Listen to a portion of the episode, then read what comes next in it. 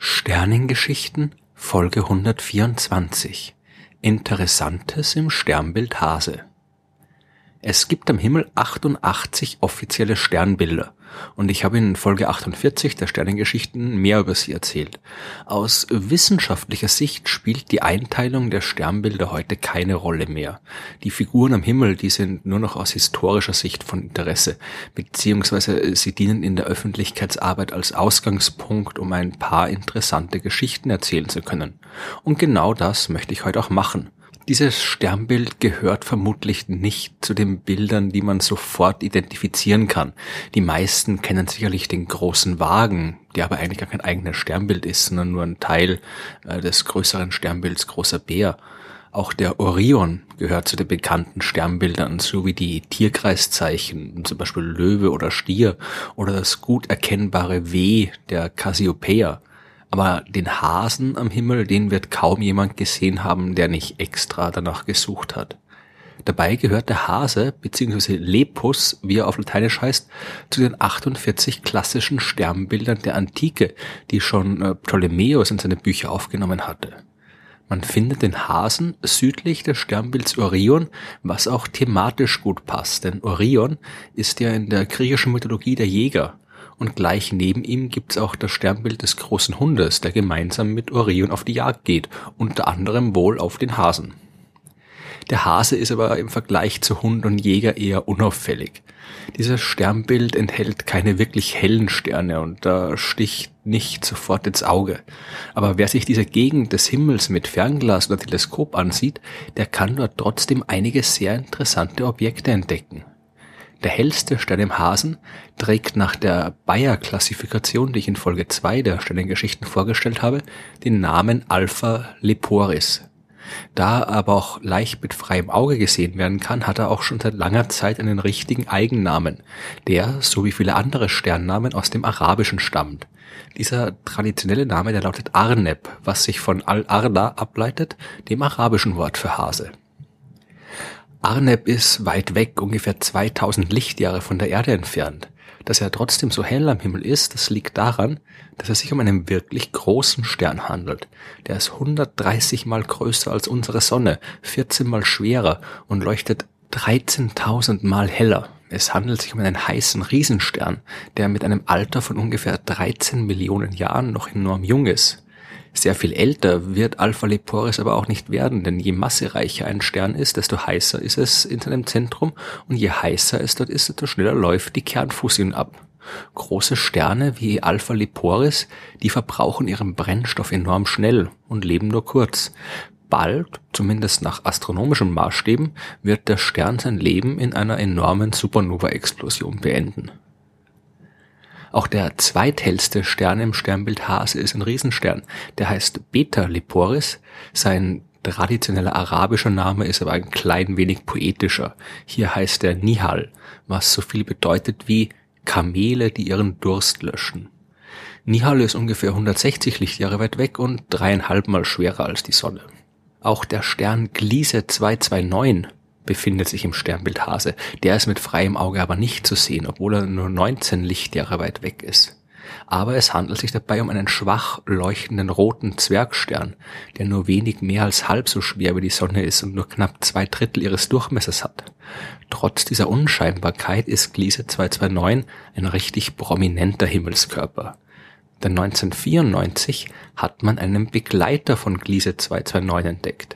Das wäre noch nicht weiter bemerkenswert gewesen, wenn es sich bei diesem Begleiter um einen weiteren Stern gehandelt hätte. Doppelsterne gibt schließlich genug am Himmel. Aber Gliese zweihundertneunundzwanzig b, wie der neu entdeckte Himmelskörper genannt wurde, war eben kein Stern. Und neunzehnhundertvierundneunzig war das eine wichtige Entdeckung, denn damals war man noch intensiv auf der Suche nach Planeten, die andere Sterne umkreisen, und hatte trotz jahrzehntelanger Beobachtung immer noch keine solchen extrasolaren Planeten gefunden.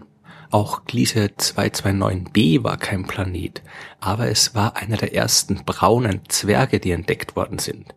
Braune Zwerge, über die ich in Folge einundneunzig der Sternengeschichten ausführlich gesprochen habe, die sind eine Art Mittelding zwischen Stern und Planet. Die haben zu wenig Masse, um in ihrem Inneren heiß genug werden zu können, damit dort Wasserstoff zu Helium fusioniert werden kann. So wie in echten Sternen. aber sie sind immerhin noch schwer genug, damit zumindest für einen kurzen Zeitraum das Wasserstoffisotop Deuterium fusioniert werden kann. Im Gegensatz zu Planeten können braune Zwerge also zumindest ein bisschen Energie selbst erzeugen, aber die können das nicht so intensiv und vor allem nicht so lange tun, wie es ein echter Stern tun kann. Die Existenz dieser braunen Zwerge, die wurde schon im Jahr neunzehnhundertdreiundsechzig vorhergesagt, aber es hat bis zum Jahr neunzehnhundertfünfundneunzig gedauert, bevor der erste braune Zwerg tatsächlich entdeckt worden ist. Gliese zweihundertneun b wurde zwar schon neunzehnhundertvierundneunzig gefunden, es hat aber bis fünfundneunzig gedauert, bevor die Beobachtung auch bestätigt werden konnte, und er gilt daher heute nicht als der erste offiziell entdeckte braune Zwerg. Das macht das Objekt aber nicht weniger interessant. Gliese zweihundertneunundzwanzig ist sowieso ein ziemlich interessantes System, da es eben einmal der rote Zwergstern selbst und in einem Abstand, der ungefähr der Distanz zwischen Sonne und Neptun in unserem System entspricht, wird er von dem braunen Zwerg umkreist. Aber zweitausendvierzehn hat man dort auch noch einen echten Planeten gefunden, der ungefähr so weit vom roten Zwerg entfernt ist wie die Erde von unserer Sonne. Der Planet selbst ist aber viel schwerer als unsere Erde. Es handelt sich dabei um einen großen Gasplaneten. Gliese zweihundertneunundzwanzig wird also sowohl von einem Planeten als auch von einem braunen Zwerg umkreist, und das macht ihn zu einem ganz besonderen Stern, von dem wir in Zukunft sicherlich noch einiges über die Entstehung von Planetensystemen und den Unterschied zwischen Planeten und anderen Himmelskörpern wie braunen Zwergen lernen können. Einen Planeten hat auch der unscheinbare Stern H D drei drei zwei acht drei. Auch dieser Stern im Hasen ist mit freiem Auge nicht zu sehen. Mit seiner Distanz von dreihundertzehn Lichtjahren ist er dafür zu weit weg. Es handelt sich um einen sonnenähnlichen Stern, der nur ein bisschen größer und schwerer ist als unsere Sonne. Und zweitausendsechs hat man dort einen Planeten gefunden, der ungefähr ein Drittel der Größe des Jupiters hat, seinen Stern aber enorm nahe ist. Der braucht nur achtzehn Tage für eine Runde um H D drei drei zwei acht zwei. Macht das aber auf einer sehr exzentrischen Bahn. Die Planeten in unserem Sonnensystem, die folgen alle fast kreisförmigen Umlaufbahnen. Der Planet bei H D drei drei zwei acht zwei dagegen kommt seinem Stern bei jedem Umlauf extrem nahe und entfernt sich dann auf seiner Bahn wieder extrem weit von ihm. Äußerst interessant ist auch der Stern Zeta Leporis. Der ist siebzig Lichtjahre weit entfernt und mit freiem Auge sichtbar. Nicht mit freiem Auge sichtbar, aber trotzdem im Jahr zweitausendeins entdeckt worden, ist der Asteroidengürtel, der diesen Stern umgibt. Schon neunzehnhundertdreiundachtzig hat man festgestellt, dass von diesem Stern wesentlich mehr Infrarotstrahlung ausgesendet wird, als eigentlich zu erwarten gewesen wäre. Wie viel Strahlung einer bestimmten Wellenlänge von einem Stern ausgesendet werden muss, das ist eigentlich gut bekannt, und das hängt im Wesentlichen nur von seiner Temperatur ab. Als man aber in den neunzehnhundertachtziger Jahren die ersten Beobachtungen von Sternen im Infrarotlicht durchgeführt hat, hat man bei einigen einen Überschuss an Infrarotstrahlung gefunden. Die Erklärung dafür, die hat man im Staub gefunden, der diese Sterne umgibt. Ist ein Stern von einem Ring aus Staub umgeben, dann wird dieser Staub von seiner Strahlung aufgeheizt und der gibt diese Energie dann in Form von Wärme, also von Infrarotstrahlung, wieder ab. Im Endeffekt scheint dann eben mehr Infrarotlicht vom Stern zu kommen als erwartet. Staub findet man jetzt vor allem bei sehr jungen Sternen. Aus solchen Staubscheiben entstehen später dann Planeten. Aber wenn die Entstehungsphase abgeschlossen ist, dann verschwindet meistens auch der restliche Staub schnell, da er von der Strahlung des Sterns regelrecht weggeblasen wird.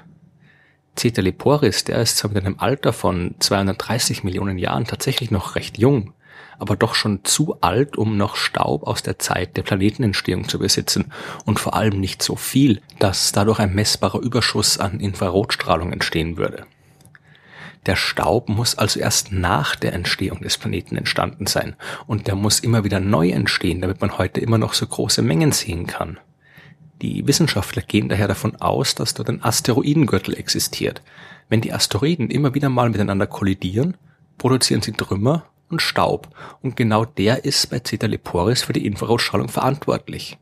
Es ist einer der ersten extrasolaren Asteroidengürtel, die nachgewiesen werden konnten, und der könnte gewichtige Hinweise auf die Entstehung von Planeten liefern.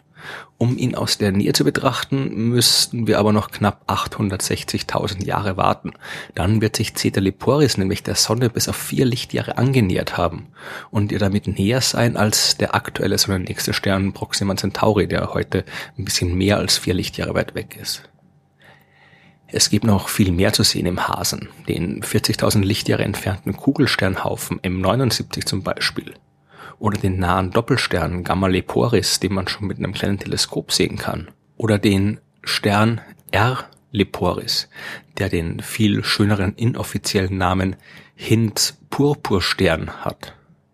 Das ist eines der am rötlichsten leuchtenden Objekte am Nachthimmel und der wurde im neunzehnten Jahrhundert vom britischen Astronomen John Russell Hind beobachtet.